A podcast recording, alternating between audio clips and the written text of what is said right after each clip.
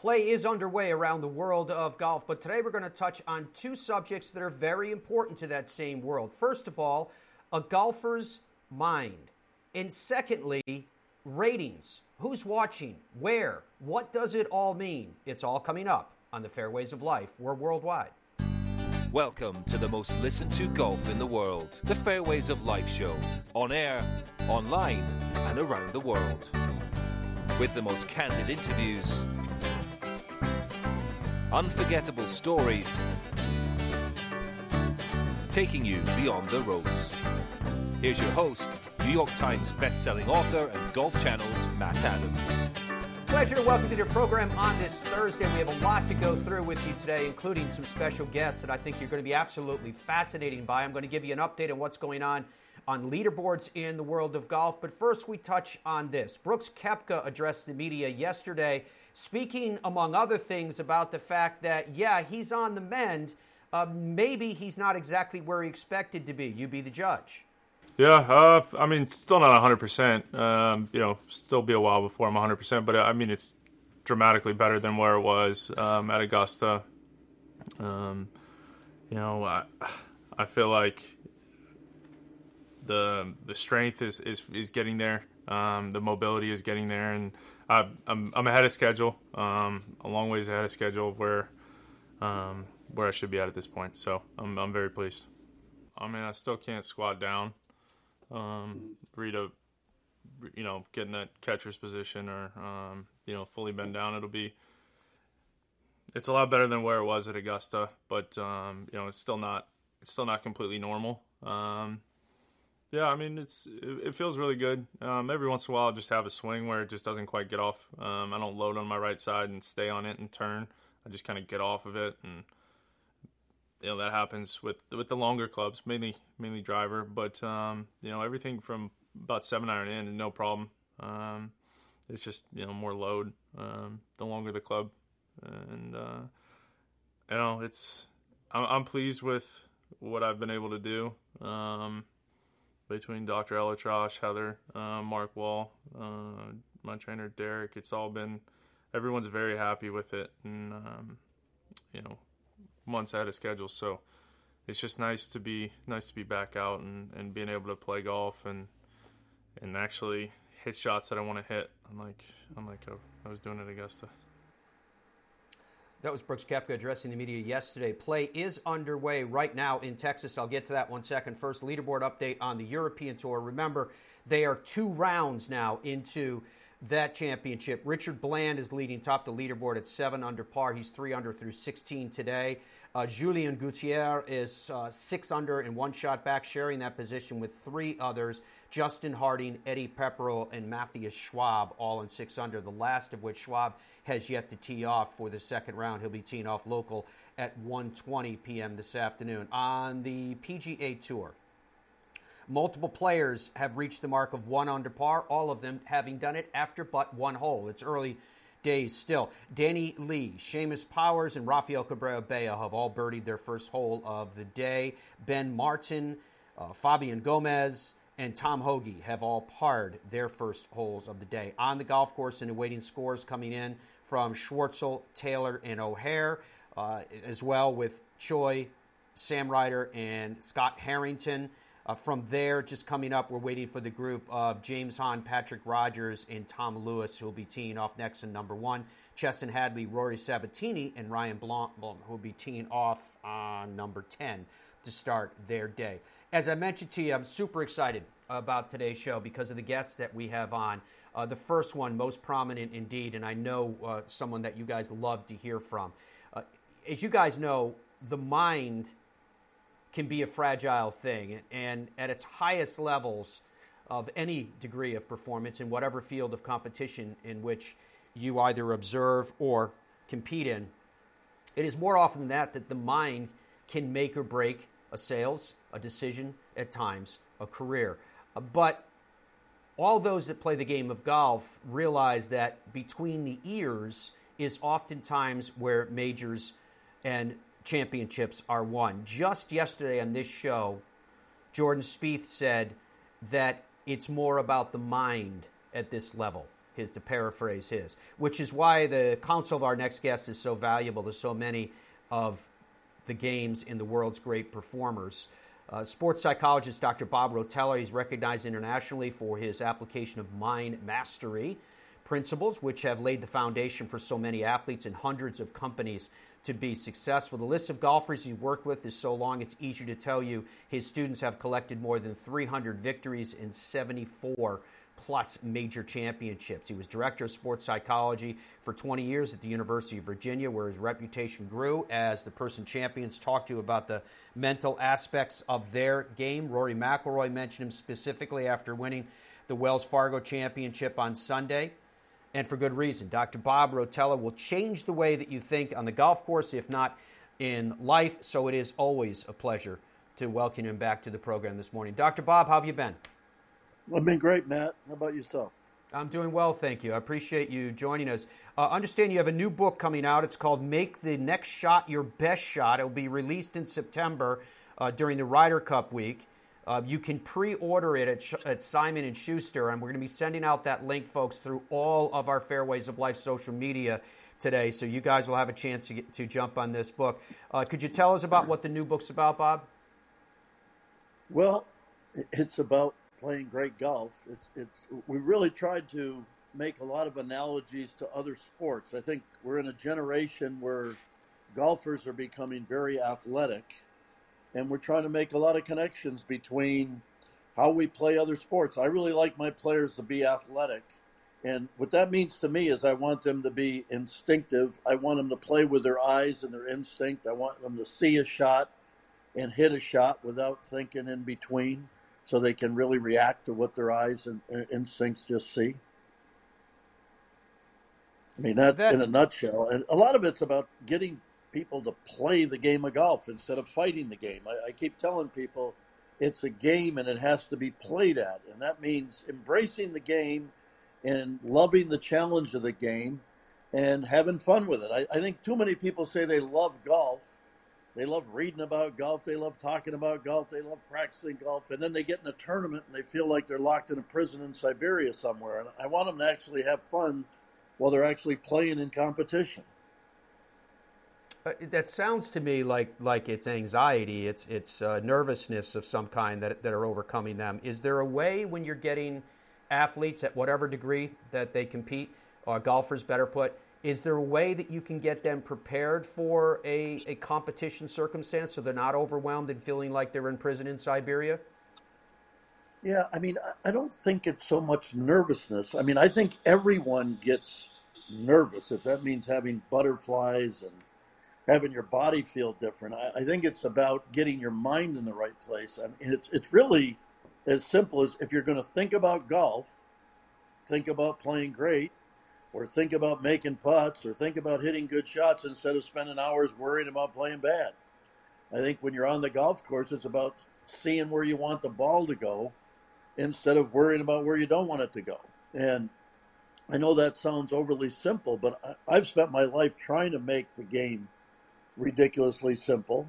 And I think it can be made very simple. And I think the tendency in golf is to make it way too complicated and to make it way too technical. And it's not that technique doesn't play some role, but it's amazing how often I'll have people come to my house and tell me about their problems in their swing or in their stroke. And I'll say, Well, I want you to stand in front of this mirror and I want you to make some practice swings. And they'll make practice swings in front of the mirror. I said, Well, good. I want you to look at yourself while you swing.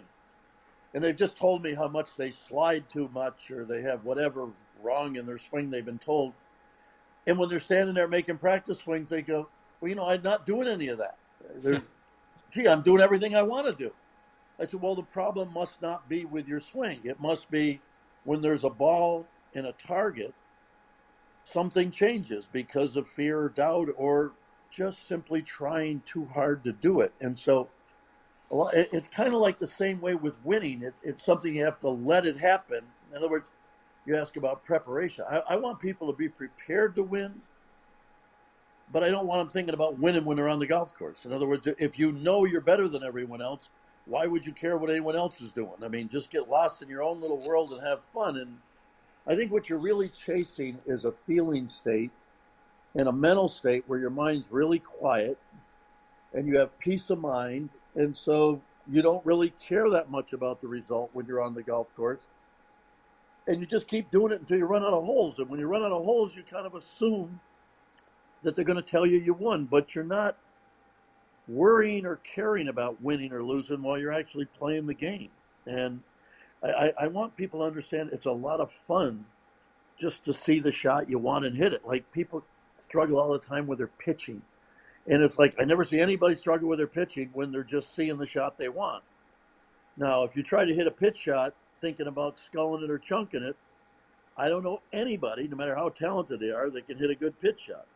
So I mean, a lot of it is getting people to be honest, and we live in a a world that's very much ruled by magazines, books, and television. And television, because it can only take a video of the golf swing, we tend to present golf as if it's all about the swing. If we had a video of what was going on inside a player's mind, as well as the swing, we would very easily say, "Oh, got his swing changed because look what he was thinking." And but we don't have that, so I've got to get people to be very honest with themselves. And I'd say, with the players I've been able to help, it's very definitely important that they're honest. And and I love it when a player sits down and is really ready to be honest about. Wow, yeah, I mean, I haven't been doing that lately. And a lot of times they've done it before, whether it was in practice or playing with their buddies or or even playing in a tournament before, but somehow they've gotten away from doing it. And you know, it's it's very much like playing like you did when you were a kid. I mean, most good players will say, you know, when I was a kid playing golf, I went to the golf course every day. I just wanted to see how many birdies I could make. Hmm. And they'll say, God, now I'm out on tour and I'm out there trying to not make bogeys. And I think there's just a very big difference in the two. Bob, your uh, your left hand that you're holding your phone with, just be careful because your finger is over a part of your uh, your camera there. Oh, yeah. all of these new technologies that exist in, in the world. All Good right, looking I, finger, though, isn't it? Yes, a very attractive figure. So, yeah. this this everything that you're talking about, uh, even from the standpoint of someone who passionately loves this game. That if they never played another day professionally, they would probably play golf every day anyway. But then at other times when the dark clouds roll in, it's and we both know this man. It, it, seems like he hates the game. Obviously, he doesn't. It's it's a time and place. So I'm thinking about Darren Clarke, and I'm thinking about because we're going back to Royal St. George's this year. Uh, that year in 2011, the the mindset of Darren early in the week, midweek, to the mindset of Darren when he went off Sunday to tee off in the afternoon for, for, the, for the final round of the Open that he would win. Could you take us through your observations of where he was from one part of the week to the, to the end? Well, on Tuesday morning, he didn't think he could make a putt unless he hit it inside six inches. And he felt like his short game was really struggling and as a result, it was really affecting his ball striking, and kind of poured his heart out. And you know what I remember the most was by Sunday morning, he's paired with Dustin Johnson, the last two players on the green, and Darren showed up on Sunday in a great state of mind, so I was very happy. And on the putting green, he was wonderful. And so we walked to the first tee, and sometimes they let me walk and stand on the back of the tee box, but that day they didn't. So when we got to the ropes at the first tee, he gives me a big bear hug and he whispers in my ear, he says, Thanks a lot, Doc. I've had a ball this week. And if I can just have fun playing unconscious golf and just seeing it and doing it and being in a great state of mind all day, I'm going to be a happy man. And I remember he walked away. I was really happy that that's what he said. And I remember at the victory party that night, I said to him, Darren, you made me so happy with what you said at the ropes. And he said, What do you mean? And I said, Well, if you had hugged me and said, Doc, I'm 47 years old. This is probably my last chance to win the Open, which I've been dreaming about since I was a kid. Um, I'll probably never win one. I would have gone, oh, goodness, I didn't get my job done. Yeah. I didn't get him in the right place. But I said, when you said that, I was like, wow, he's going to play really good today.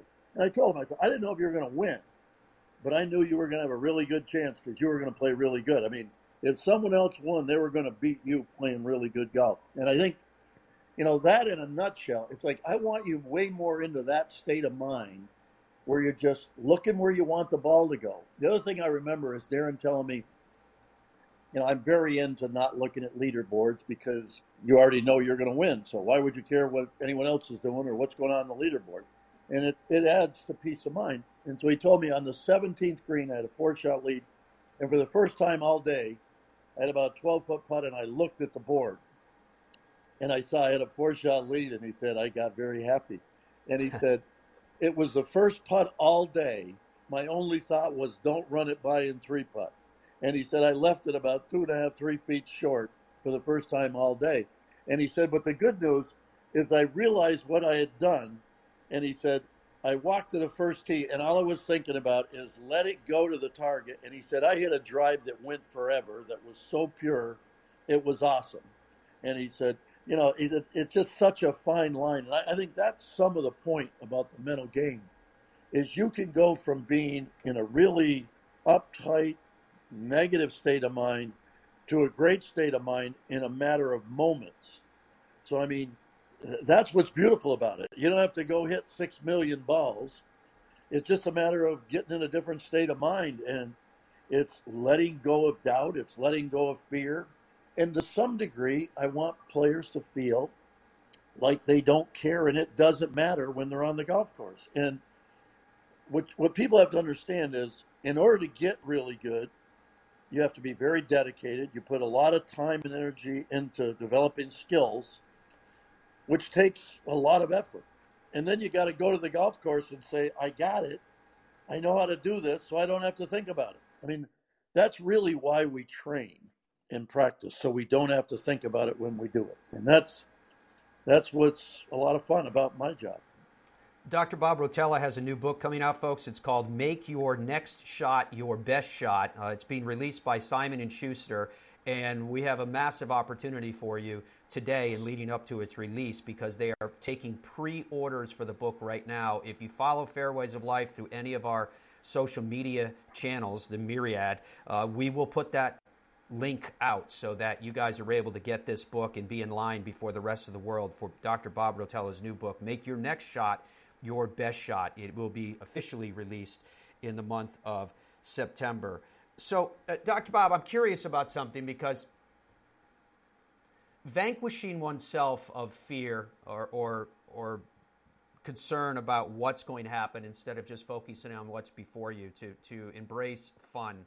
I'm always curious if that that sense of peace of mind, that sense of contentment, or conversely, discontentment, does that come for most people uh, with a sense of control, or does that come with releasing yourself from feeling like you have to control every variable?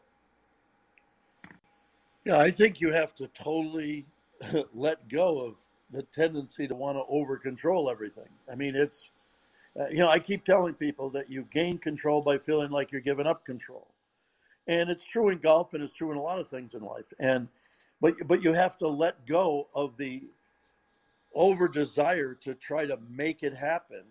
Instead, you have to let it happen and just do it. And sometimes we get there by downplaying the importance and saying we're just playing golf. It's a game. You have to play at it. You can't work at it when it's time to play it.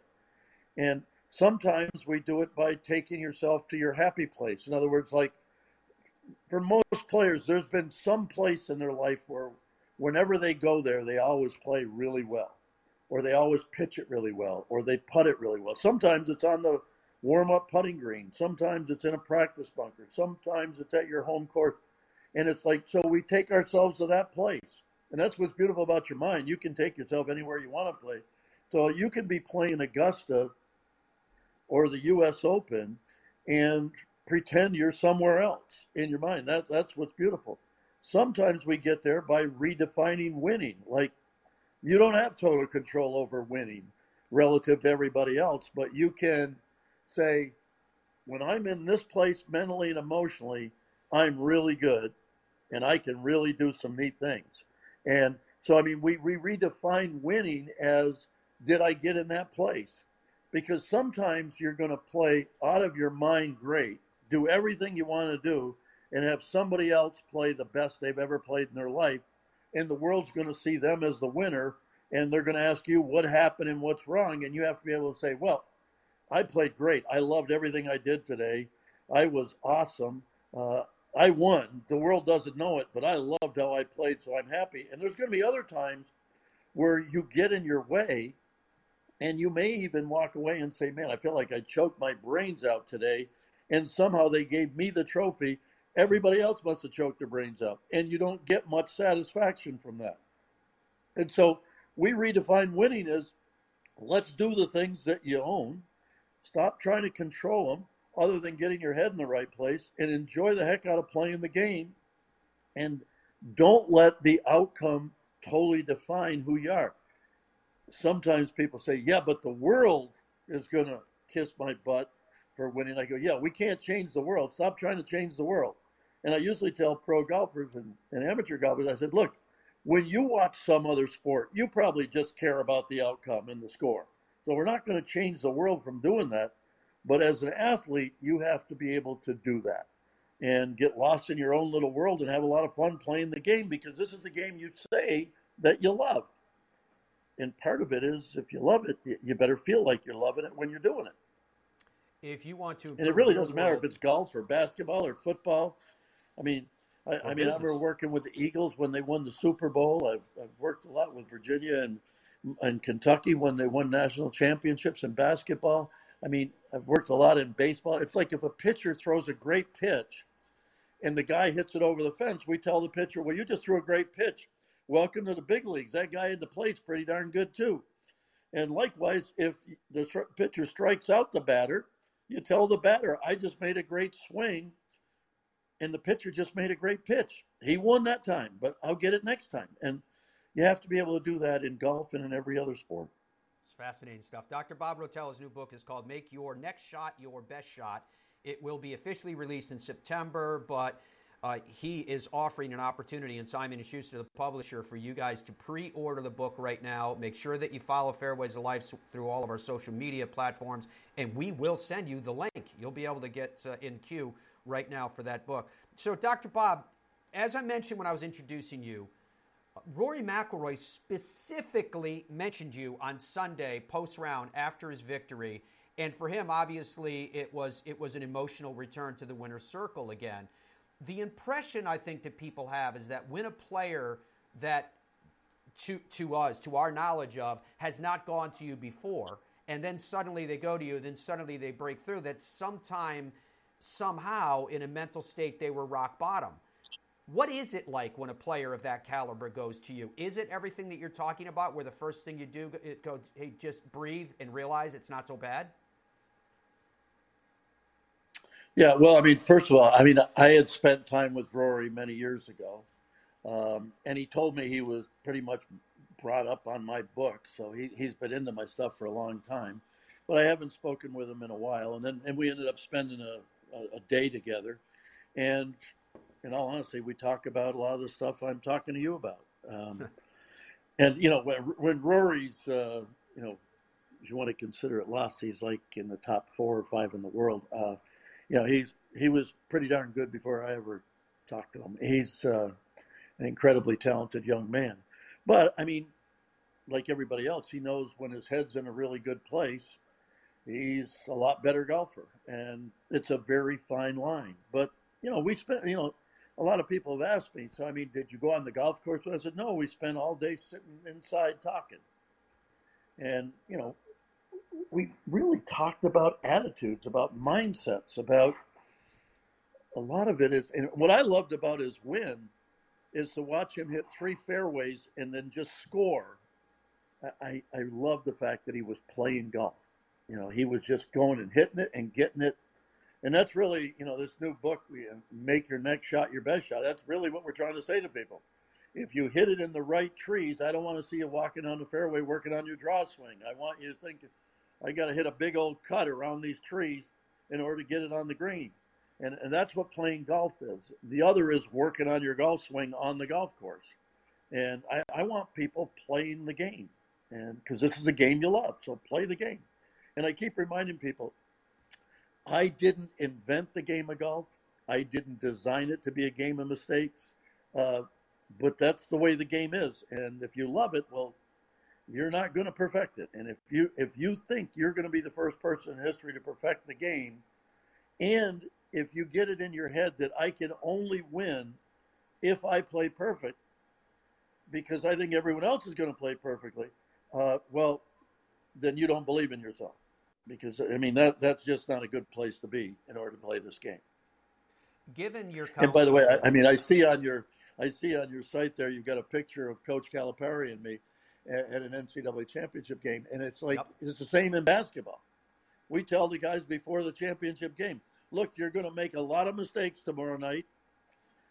You're going to miss shots. You're going to make turnovers. You're going to have shots blocked, and you can't care. You just got to go get it and keep on playing. And it's the same way in the game of golf. I love it. Dr. Bob Rotella is our guest. His new book, Make Your Next Shot Your Best Shot, is in pre order right now. Will be released in September. You can get in the queue immediately. We will be sending out the link to everyone. Dr. Bob, obviously, you know there's a major championship next week with the PGA, and here you've been giving us counsel throughout the course of this dialogue to not let circumstance overtake what's right in front of you. How do you find balance then for weeks that are so major, such as this PGA Championship coming up, to keep everybody in the place mentally where they should be? Well, number one, you try to do all your preparation far in advance. You don't do it the week of the tournament. I think people who suddenly, you know, do emergency preparation the last three, four, five days, you know, that's panic. So we want to prepare in advance. Second of all, we try to anticipate anything and everything you could possibly face during the tournament, from the weather to the golf course setup to pairings to delays in play, play to not having where you want it the week of a major to God knows what. You know, so you even try to anticipate things that you can't anticipate to the best of your ability, with the emphasis being on knowing that nothing's going to possibly bother you or upset you when you get to the tournament site and that you know how you're going to deal with it. So a lot of it is about how do you respond to stuff. And to some degree, you, you never know what's going to happen but you have to know that you're prepared for everything. And then we, we try to downplay everything. We try to react to everything that could possibly happen. Bob, the last thing uh, I'll ask you about today, and I'll let you go after giving us a tremendous amount of time for which we are extremely appreciative. Make your next shot your best shot uh, to be released so, in September. Well, some players, yeah, excuse me, someone's calling. Uh, some players we, I, I, I actually either fly to see them or fly, fly to see me a week and a half or two before, oh. um, like I'm doing this week. Some we do it on Zoom, some we do it on the phone, some we FaceTime, some we just give them some text messages, and we continue that through the week. But the, the bottom line is everyone's a little different. Some people like to play the week before, other players like to not play the week before. Some players, if they don't play the week before, get stay home and get way too perfectionistic and mess it all up. Um, and so you have to know yourself, and you know, some you learn from my experience, some they learn from their experience, and you know, sometimes you learn the hard way. Uh, last question I have for you today, Dr. Bob Rotella. Remember, folks, his next book coming out is called Make Your Next Shot, Your Best Shot, and it is being pre-ordered right now. You can go to Simon & Schuster. We will provide you with the link on all of our channels, so stand by for that. I always like to ask you before we say goodbye in our in our catch ups, uh, Dr. Bob, over the years, is to give everybody one little pearl, one little something that they can try, something they can think of at home, something they can do before they get to the golf course to try to prepare for their best round. What would be that small little piece of advice you'd like people to try to practice? Well, I'd say warm up, seeing shots and hitting shots, because that's what you're going to do on the golf course and you've got to be able to see the shot you want. And and that doesn't mean it has to be visual. It could be just looking where you want the ball to go. It could be just looking at a target. But but you got to see it, and to the exclusion of all else. Um, if you're warming up, thinking about your golf swing all the time, and then you go to the first tee and suddenly you got to play golf, well, then you're not ready for golf. Your warm up session didn't do you any good. Make your best shot, your next shot, your best shot. The name of the book, Make Your Next Shot, Your Best Shot. It will be released formally in September by Dr. Bob Rotella, but you guys can pre-order it right now from Simon and Schuster. We will be providing you with the link. Dr. Bob, it's always an honor, sir. It's always a pleasure to catch up with you. Thank you for your time. Thank you for what you have done to help bring joy to so many with all of your work in so many fields for so many years. Uh, good talking to you, Matt, and uh, keep up doing a great job. Love your Thank show. You, Take care. Absolute pleasure. Dr. Bye-bye. Bob Rotella. There you can see that his book, Make Your Next Shot Your Best Shot. We will be providing you the links to all of our social media channels coming up in just a little while. BioFit360.com wants you to know that you do not have to deal with chronic pain. Don't just let it linger. Don't try to deal with it by constantly ingesting medicine. Uh, you can deal with it naturally. Their CBD products have extracted the CBD oil safely from the hemp plant, and they've consulted with over 1,000 medical professionals to make sure that it is, frankly, perfect for you. Maybe it's something that you want to deal with, like sleep. Who gets enough sleep? Seriously, who gets enough sleep? Well, they can help you with that too. Check it all out at biofit360.com. It is perfect for golfers and high performers at every level, and I'm sure it'll be perfect for you. We love it, uh, and check it out. When we come back, we're going to go down this road of continuing to speak with absolutely fascinating guests. Dr. Bob Rotella obviously is an absolute legend. Well, what we're about to talk about is to give you an understanding of the world behind the world, the numbers that make up sports, and we will talk about it in its context to golf as well, to try to get an understanding of what is a massively important area in the world of golf. All of that lies ahead on the Fairways of Life show. We are worldwide and back after this. Nestled amongst the hills of the Hoosier National Forest resides a classic American destination, the French Lick Resort. Experience the ultimate in golf at the Pete Dye course at French Lick, voted number one course in Indiana on Golfweek's Best You Can Play for 10 years in a row. The Donald Ross course at French Lick has been named Indiana's number two course in Golfweek's Best You Can Play rankings every year since 2011. Come experience old world opulence amid modern comfort served with Midwestern charm. Visit FrenchLick.com. TheGolfTravelGroup.com is a luxury golf tour operator that specializes in custom travel itineraries to Scotland, Ireland, England, Wales, Iceland, New Zealand, Australia, South Africa, and more. Guaranteed advance tee times, incredible accommodations, airport meet and greet services, private guided tours, and private drivers, all in luxury vehicles. And they have a staff that's been doing it forever. TheGolfTravelGroup.com. I'm Tiger Woods, and I chose Bridgestone. I wanted to be with a company that I knew, and then on top of that, that made superior product. So I did. I came back and I started playing with the Bridgestone Tour BXS, and it's allowed me to maintain the spin and the feel I like around the greens, especially my short irons, but also have that penetrating flight through the wind. The aerodynamics have been phenomenal. I know the quality that Bridgestone has, R&D that's available to them, and what they were able to create that helped me win golf tournaments. Even though we're in Texas, we don't believe that bigger is always better.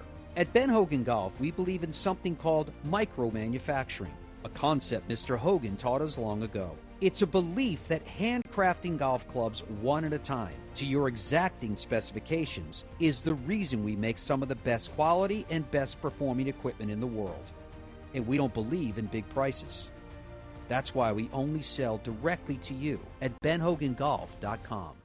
Let me ask you a question. Are you in pain on the golf course? You know, pain management is a crisis in America. It affects over 100 million people and 35% of golfers, but now we can do something about it. BioFit 360 is a new company here to help us manage and alleviate that pain naturally. They've developed a formula that safely extracts CBD from the hemp plant and utilizes all of its healing properties to help us. They have a relief cream, they have gummies, they have sleep aids, and much more. It will change the way you feel on the golf course and in life. All you need to do is head to biofit360.com. Feel better, do better, be better. Hi, I'm Brian Hammonds. You country club members can now represent your club and compete in a Ryder Cup style event. The inaugural Country Club National Championship presented by Fuzzy's Ultra Premium Vodka. It's October 12th through the 17th at Walt Disney World in Orlando, Florida. The field is limited, so don't delay. For more information, go to ccncgolf.com. That's ccncgolf.com. I hope to see you and your team in Orlando. StreamSong is so special with three top 100 U.S. courses designed by four legendary architects Tom Doak's Blue Course, Bill Coore and Ben Crenshaw's Red Course, and Gil Hanse's Black Course. Secluded by thousands of acres, the greatest golf stories are lived, not told. StreamSongResort.com.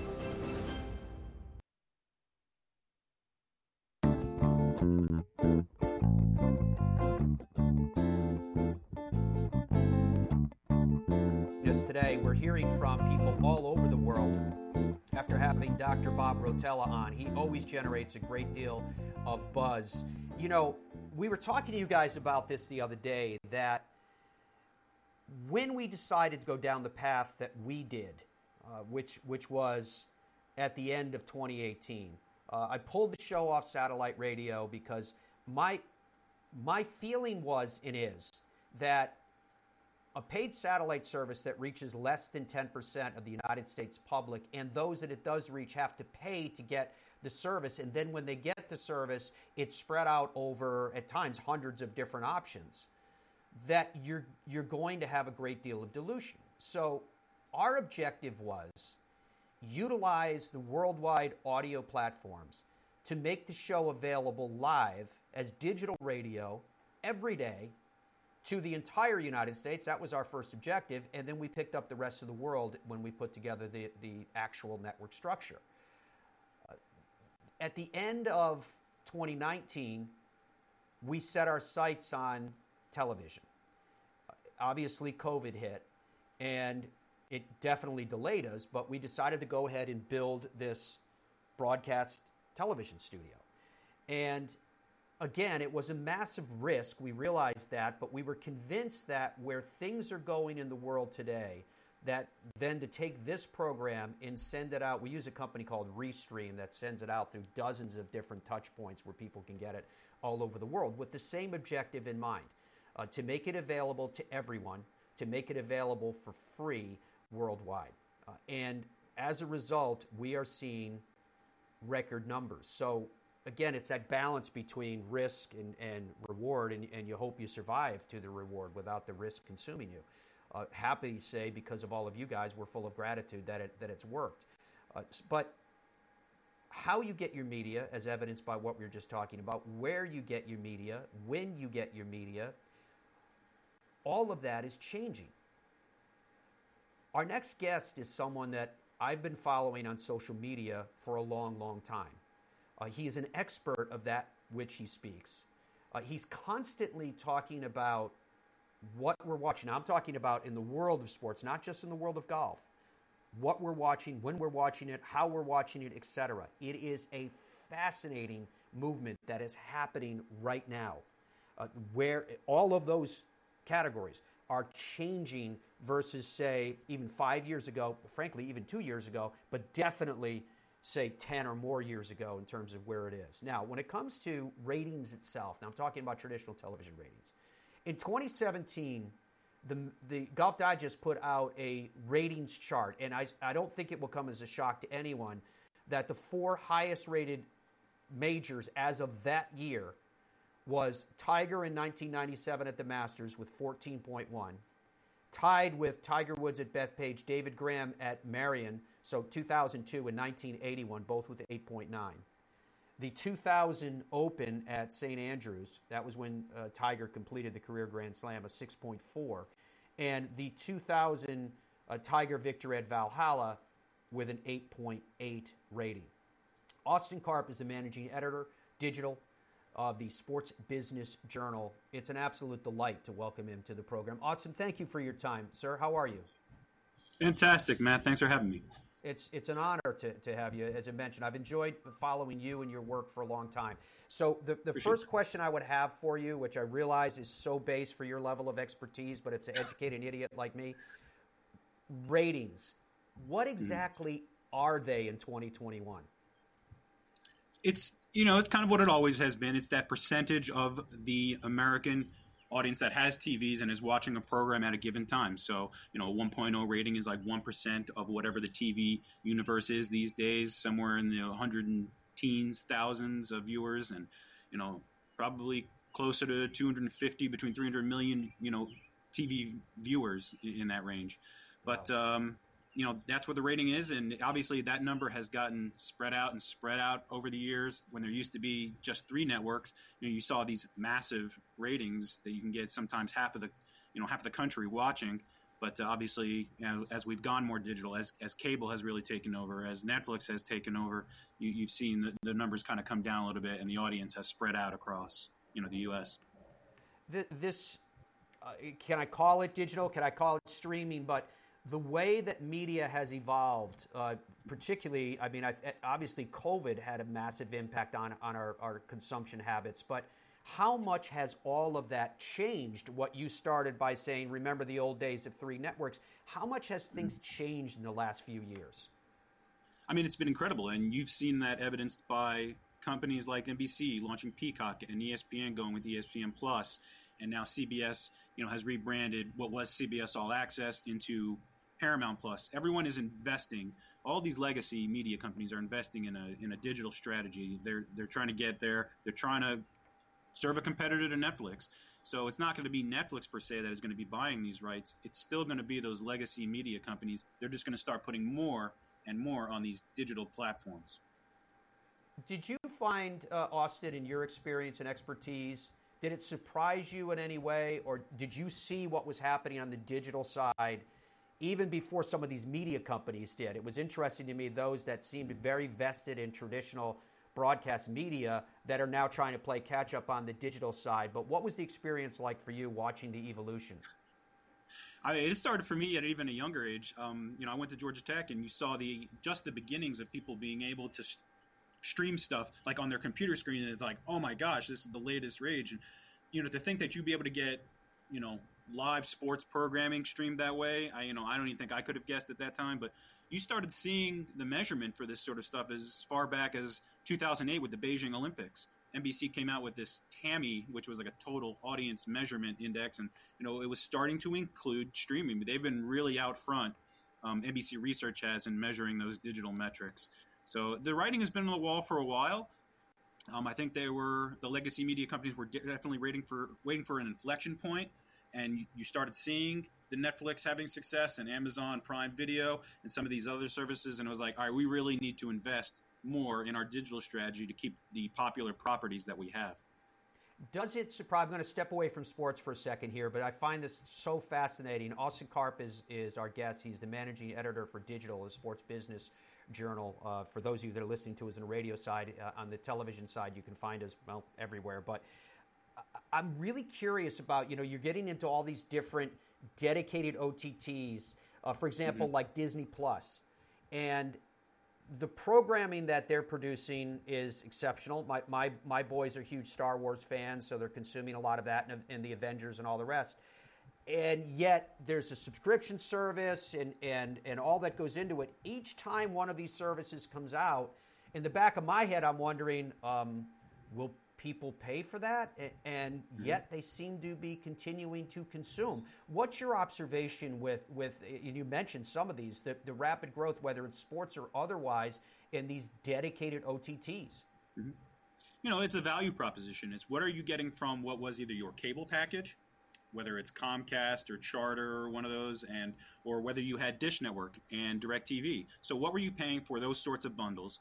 And what kind of sports were you getting? Were you getting the regional sports networks? Uh, were, were, you were you getting the NFL ticket on DirecTV?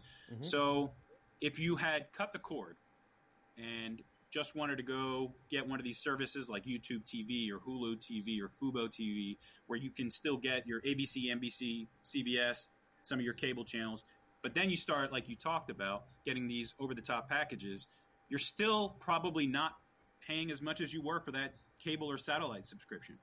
Uh, you're not necessarily getting all the services. You're picking the ones that you want. And a lot of people dip in and dip out. Um, you might go and eventually binge a series on Hulu and you jump out. And then there's something on Netflix that you want and you jump in, jump out. For live sports, obviously a little different. Um, if you're going to want to be watching the entire season of golf, um, and you want to stream it, you may need to get um, Paramount Plus, or you may need to be, have Peacock um, if you don't have one of these other services.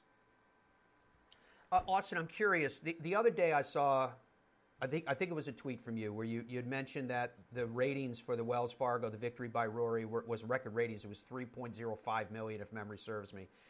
And I looked at that and I said, "Well, it's great. Obviously, ratings for our game are great." Uh, golf, as as we all know, has never really been defined by massive ratings, save for what I was just explaining in terms of these all-time uh, ratings records, which again that that chart dates back to 2017. But even at 3.05, which sounds great to me as a golf guy, how does golf compare to the other sports? Say, you know, for example, like the the, the monster that is the NFL.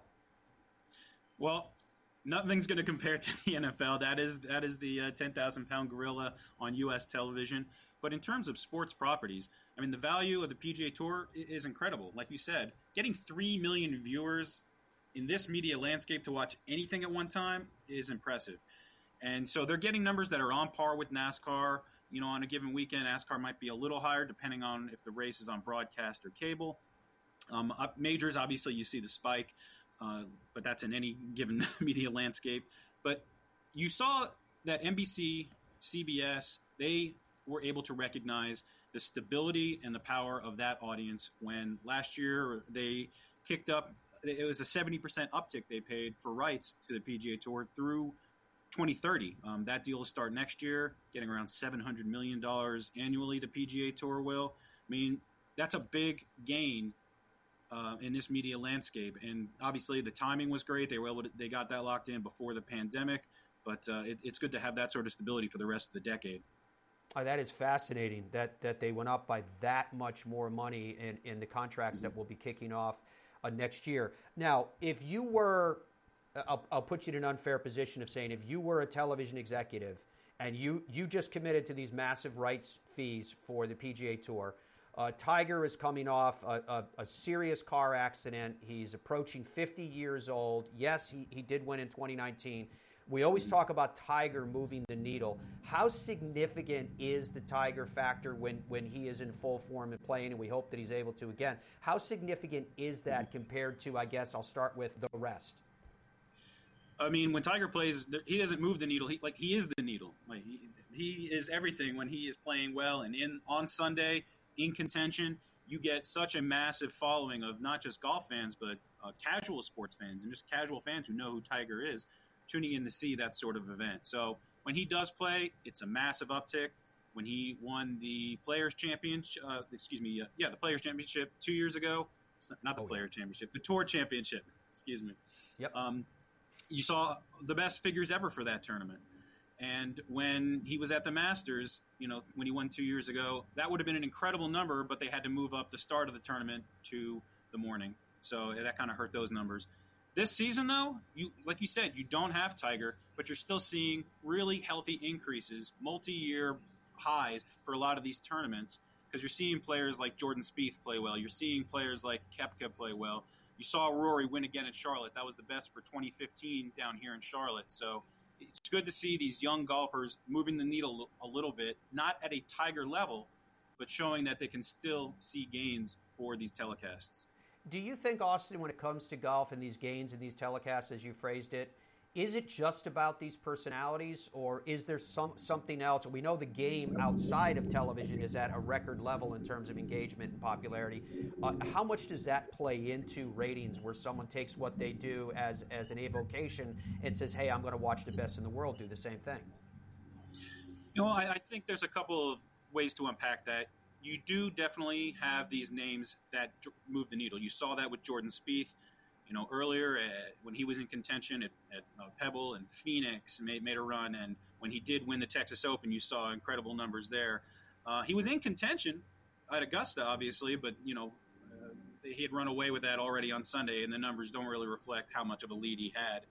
Uh, it'll be interesting to see who can stay in contention on Sunday for the PGA. And the PGA is actually an interesting, you know, case here because we're back, you know, in the spring. Last year it was in the summer, late summer, due to COVID. The year before that it was in the spring. and the year before that it was in the summer. So we don't have a Yeah. true indication of how the PGA is performing in this new time slot. But it'll be interesting to see, you know, what sort of names can drive the audience there. I find it all to be absolutely fascinating. Uh, Austin Karp. Uh, you can find Austin on Twitter at Austin Karp, and it's with a K, K A R P. Austin Karp. He is the managing editor of digital for the Sports Business Journal. Uh, thank you for taking the time to come on and help educate us and give us your insights to all of this. I think it's absolutely fascinating, and unless I'm mistaken, I have a sense that everything that you're talking about will only grow in prominence as we move forward in, in what is a fascinating shifting sands of sports media. Yeah, it's a definite win for golf to see all of these rounds now on digital products. Golf fans are the big winners here. You're able to see more golf than ever before. They're showing more coverage, and you know, as for fans of the sport, it's you know the golden years for that. Uh, we're winners too with your company, my friend. Thank you very much for it and your insights. Thanks for having me, Matt. Austin Karp, who is the uh, managing editor for digital for the Sports Business Journal, big time guy. Uh, that his his insights, his observations, the information that he imparts has an impact on what people doing are doing around the the world of golf. All right, so I can remember the first time that I got to a course in Ireland called Portsalon, and Portsalon was was one of these places. I remember that they had you can't block access to the sea, right? And so they had this pathway that they built in the fairway that they then covered it with mesh on top where people could walk to the ocean without interrupting you playing. And the piece of ground was so beautiful that I remember looking at this and thinking, you know, this is one of the reasons why golf in Ireland and Northern Ireland is so special because you find these little gems. I- don't know how many of you had heard of Portsalon before before I just mentioned the name just now, right? I mean, did you know that it existed, where it was? Uh, this video that we're watching right now is being uh, provided to us by uh, North and West Coast Links.com, but we're encouraging people as well just to log on to Ireland.com so you can start to plan accordingly. But I mean, were you aware of this golf course in Donegal before I brought it up to you? And and it's one of the wonderful things about Ireland that you have these gems that you may not have heard of before. But w- one of my favorite things to do when we do these trips, and we've got a huge one coming up in May of 22, is that at the end of the trip, I won't really say anything about the courses while we play them other than just the expression of joy for the experience. But at the end of the trip, I like to ask the people that are on the trip, what was your favorite course? And you would think that the big brand golf courses, which are fabulous, like, you know, Royal Portrush, would be everybody's favorite, right? You would not be surprised, I'm sure, to find out how often that is not the case. Because it's a, lo- a lot of it is about what Bob Rotella was talking about earlier. It's, it's about the joy that you feel in the time and place. It might be a particular view. And very easily, Portsalon could be the one for you. It is that special. And it is one of 400 plus in Ireland. Ireland.com. Log on there today. Whether you want to go, we're going to go to, we're going to go through Donegal. We're going to we're going to go up through Northern Ireland. We're going to see all these great golf courses. I hope we're going to get time to get to the Titanic Museum while we're there and take in some of the culture. But you can plan your trip as well. It's time to start thinking ahead. Ireland.com for more details on the same. It is a place that is that special. Uh, when we come back, we're going to continue on this Thursday talking about everything in the world of golf, which includes leaderboard updates on the PGA Tour, on the European Tour, how and when and where you can get your golf both on television and on digital, and how you can hear it on the radio as well. It all lies ahead on the Fairways of Life show worldwide. More after this.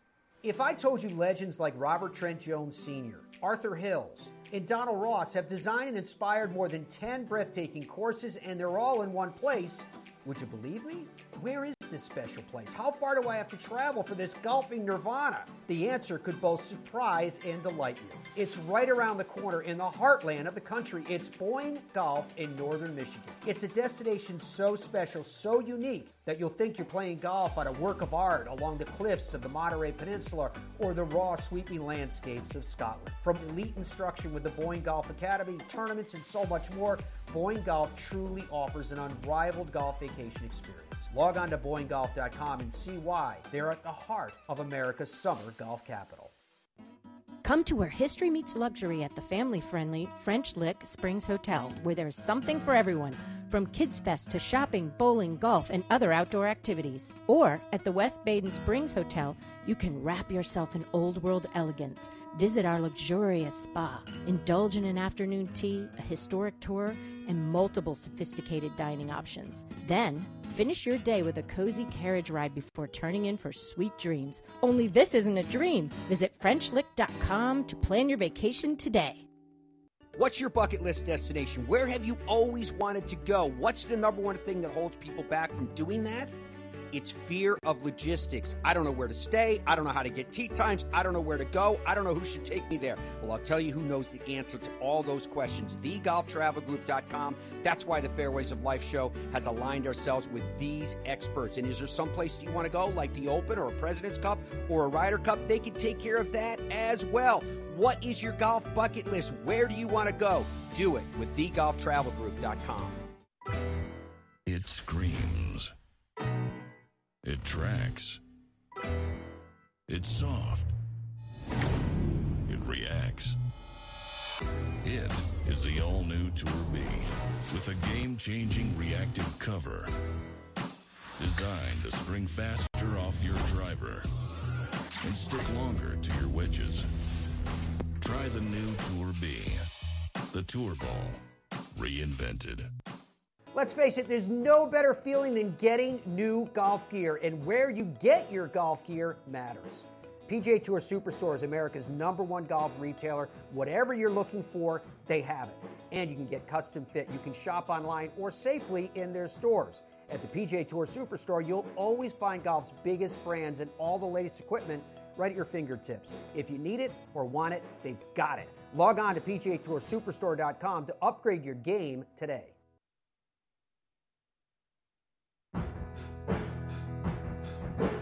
Yeah, my confidence is, is very high with my putting and wedging, and um, iron play is okay. It wasn't great last week. Driving was okay, not, not the best, but I worked on that on Monday and feel pretty confident this week and go in and uh, be definitely top 50 in iron play and uh, number one in sure skating off the tee. Um, I, I, think I could definitely do that this week and hit more fairways this week. If I could, if I could accomplish those two things and putt the same way I did last week, um, I'm gonna be right up there next to the leader.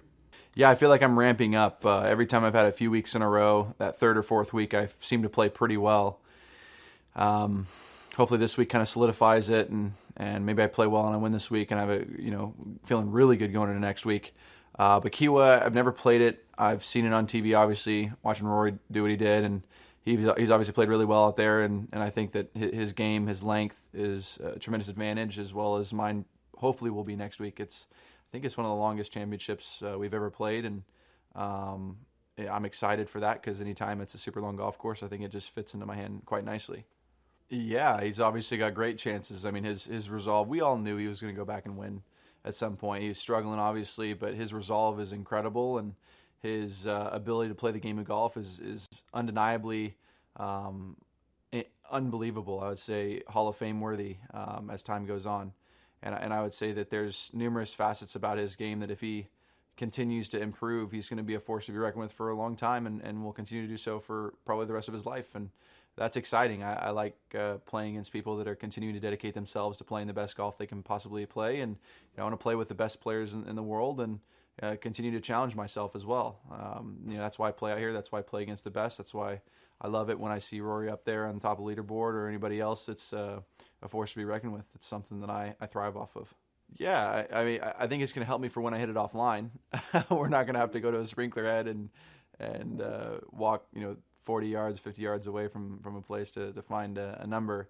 Um, so there'll be certain times it'll help. I think it may slow play down in certain scenarios where if you're trying to double check, Um, that may not be great, but again, you have to play under a certain time period. So, you know, for the most part, if players use it in a way, in certain situations, in a way that allows them to speed up play, that's great.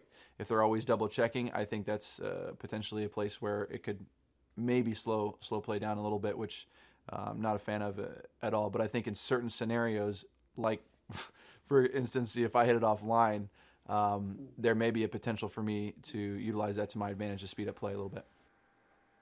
Bryson DeChambeau addressing the media uh, at the Byron Nelson. I want to give you an update on what's going on there because the man atop the leaderboard is doing something quite remarkable indeed. I'll get to it in just a second, but first, I was mi- reminded because the last commercial in the block you just saw was the PGA Tour Superstore.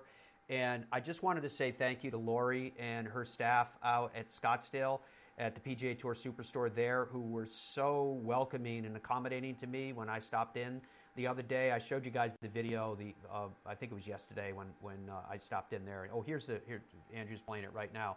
Uh, the video that I've played for the store. The store was magnificent. It was massive it was extremely well appointed, particularly now because we know uh, Women's Golf Day is coming up in June, and there you can see the product that they have available there that's directly associated with the same. It's such an important message to try to get everybody involved, and you can you can win some great prizes too. And that's Brian on the right, that's Lori on the left on your television screen. Uh, he works in, in the repair, and she's running the shop. And then I jumped in with her after that out in front of the store just to say hello and to say thank you, and it was it was so cool. PGATourSuperstore.com if you want to check out everything that they have to offer because you're buying from professionals. So you know that what's happening is you're not just being sold something, you're, ins- you're ensuring that what you're getting is right for you and your game. You're investing. And you might as well make sure that as you invest, you get the greatest return from it, which comes in the form of performance and comes in the form of fun. Uh, and why not get it from the very best? And you can at PGA Tour Superstore. Start at PGATourSuperstore.com. Now, one of the products they feature there are the Tour Edge products, and the Tour Edge products are selling like crazy. The package sets, the full package, you know, everything you need in a box. Uh, if whoever it is, maybe it's it's a, a spouse or or one of your children or friend, or grandchildren, whatever it is that you want to reintroduce someone to the game of golf, or maybe for the first time introduce them to a game that they can fall in love with for the rest of their lives. And these package sets are going like crazy because they have everything you need. There's a golf bag in them, there's a putter in them, everything irons, woods, wedges. It's all in the package set. And they have them for different ages, they have them obviously for different genders. So check them out when you get a chance at touredge.com. All right, atop the leaderboard right now at the Byron Nelson, Rafael Cabrera Bello is four under. Impressive score, yes. He's only played four holes. He has birdied, he started on 10. He has birdied 10, 11, 12, and 13. And right now he is playing the par 4 14th.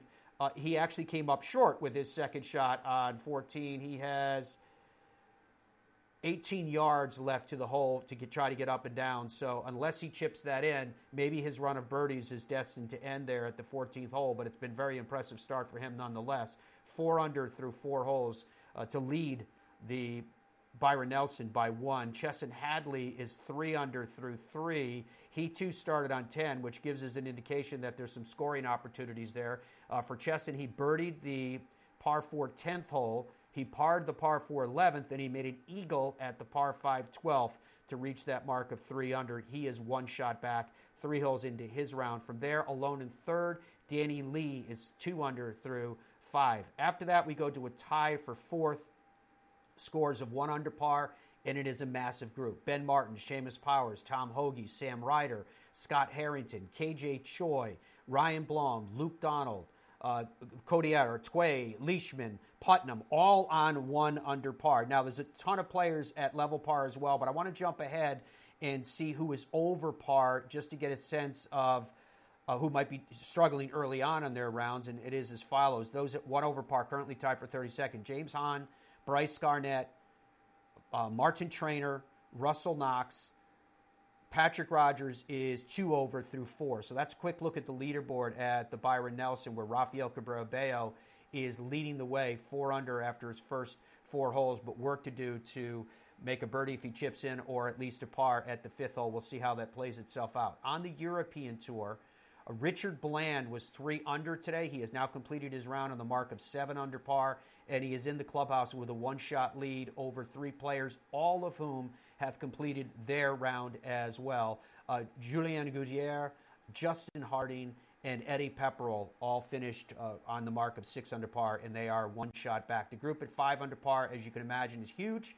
Uh, it includes Matthew Pavon, Ross Fisher, Adrian Arnaus, uh, Matthias Schwab, who just started. Remember, he was the leader after yesterday. He bogeyed uh, to start early today. He's only two holes into his round, five under and two shots back, so still plenty of opportunity. Lee Slattery uh, starts the group at four under par. And again, that's a huge group, too. Uh, Bernd uh, Wiesberger is in that group. Andy Sullivan is amongst that grouping. Julian Suri will start the day at four under. He doesn't tee off until uh, 2 p.m. local time. All right, so I do want to give you the times how, when, and where you can get your golf, both on television, the digital stream, PGA Tour Live, which hint, hint is actually live right now, as well as PGA Tour Radio. But before we get to that, this was Jon Rahm addressing the media yesterday. This was us condensing the best of his comments to the media into a nice little piece here for you that takes just about two minutes, where you can hear what the mindset is of Jon Rahm, including his thoughts about the Olympics.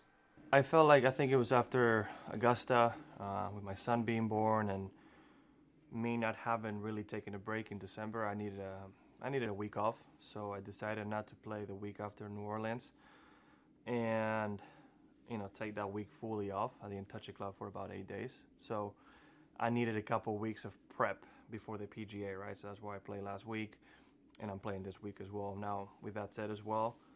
I haven't played a couple events leading up to a major yet. I've always taken the week or the two weeks before off. So, um, you know, try and see if I'm one of those players that needs to play the week before. I'm feeling good, you know. Yeah, last week, like you said, a hiccup, but uh, I like to think sometimes you need to take a couple steps back to take a leap forward. So, it, it is what it is. Like I said, I didn't, uh, I didn't do much the week before, right? So I wasn't expecting any any fireworks. Just uh, just trying to ramp up. You know, this week should be a little bit better. Um, and feeling good about my game. You know, it's um, I've said it a couple times in interviews. I didn't expect to be playing this good early on with all the new equipment, but it's a testament to how good the TaylorMade team, the Callaway team, and the uh, the fitters have been. Right, so it's um, it's been a team effort. And, and I'm happy in playing this good. Hopefully, I can you know I can get the first Callaway win soon. I basically said, you know, the Olympic Committee are not making it very easy for us to to to choose it simply because up until not too long ago we couldn't go to our site or tournament hotel till Wednesday, uh, and we had to stay in the Olympic Village till then. You, and as I I'm, i understand uh, from what I've been told, there's at least one to two hour drive to get to the golf course, and that's a lot of time to be in the car going to and coming back from the Olympic Village, and then you can only go to the hotel on Wednesday. Your family's not allowed. You're not allowed to go to any other events. There's just so many restrictions. It's also between the British Open and the WGC. I just I can understand why a lot of people are prioritizing the FedEx Cup events and the great golf events, right? Uh, the Olympics are relatively new for the golf, and and I don't blame them. In my case, I want to play. Um, it's an absolute dream of mine to be an Olympian. I've been able to uh, win championships representing Spain as an amateur in almost every level, and you know to bring back the gold medal will be something amazing. And and and yeah, I'm, I'm one of those who I want to play. They're, they're not making it very easy, but uh, the uh, I, I do want to play.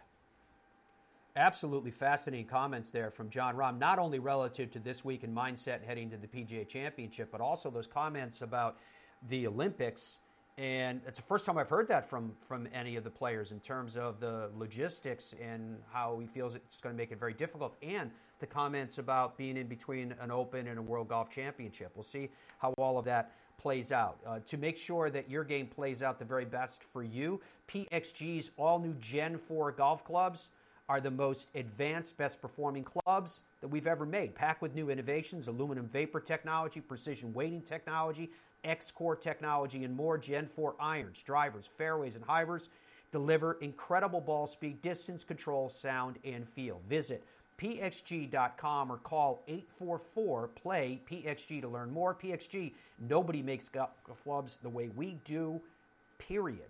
All right, so let's bring you up to speed on how, when, and where you can get your golf coming up over the coming hours and the coming days because the coming hours is actually right now. PGA Tour is live, but I'm going to start on the TV side first.